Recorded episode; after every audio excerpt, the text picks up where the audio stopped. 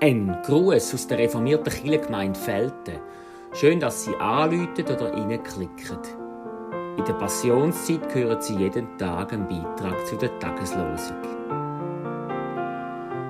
In diesen Tagen sind wir in Gedanken bei den Menschen in der Ukraine, die furchtbares Unrecht erleiden. Unsere Beiträge sind zum Teil vor ein paar Wochen entstanden, andere beziehen sich ganz konkret auf die aktuelle Situation. Mein Name ist Tobias Frenner. Ich bin seit dem letzten November Pfarrer in der Kirchengemeinde Felten. In der heutigen Losung steht, wer von euch vermag durch Sorgen seiner Lebenszeit auch nur eine Elle hinzuzufügen? Langsam kommt der Frühling. Auf den Bergen liegt noch Schnee. Wir geniessen sonnige Tage, die langsam aber sicher wieder länger werden und die Sonne verschwindet auch nicht schon am Nachmittag.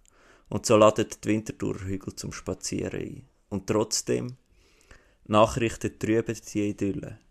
Sie bereiten uns Sorgen, sie machen vielen, vielen Angst. Weil die Sorge verstickt unsere Gefühle, sie macht uns machtlos. Sie macht uns vielleicht sogar orientierungslos.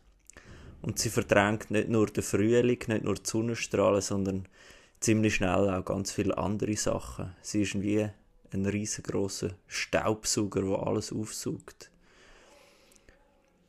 Sie saugt viele Sachen auf, die uns eigentlich wichtiger sind als die Sorgen. Und sie verlängern so die Zeit nicht, sie beseitigen Probleme nicht, sondern sie beschleunigen die Zeit. Wir werden rastlos. Wir scannen die News. Ist bald wieder Friede im Osten? Muss ich Notvorräte anlegen? Sinken Corona-Zahlen? Und in der Rastlosigkeit der Sorgen verpassen wir zwei Sachen. Einerseits das scheinbar Wenige, wo wir doch noch tun können, was unser Leben zwar nicht länger, aber doch voller macht. Wir können beten, wir können um Frieden rufen. Die einen von uns können vielleicht sogar jemanden aufnehmen.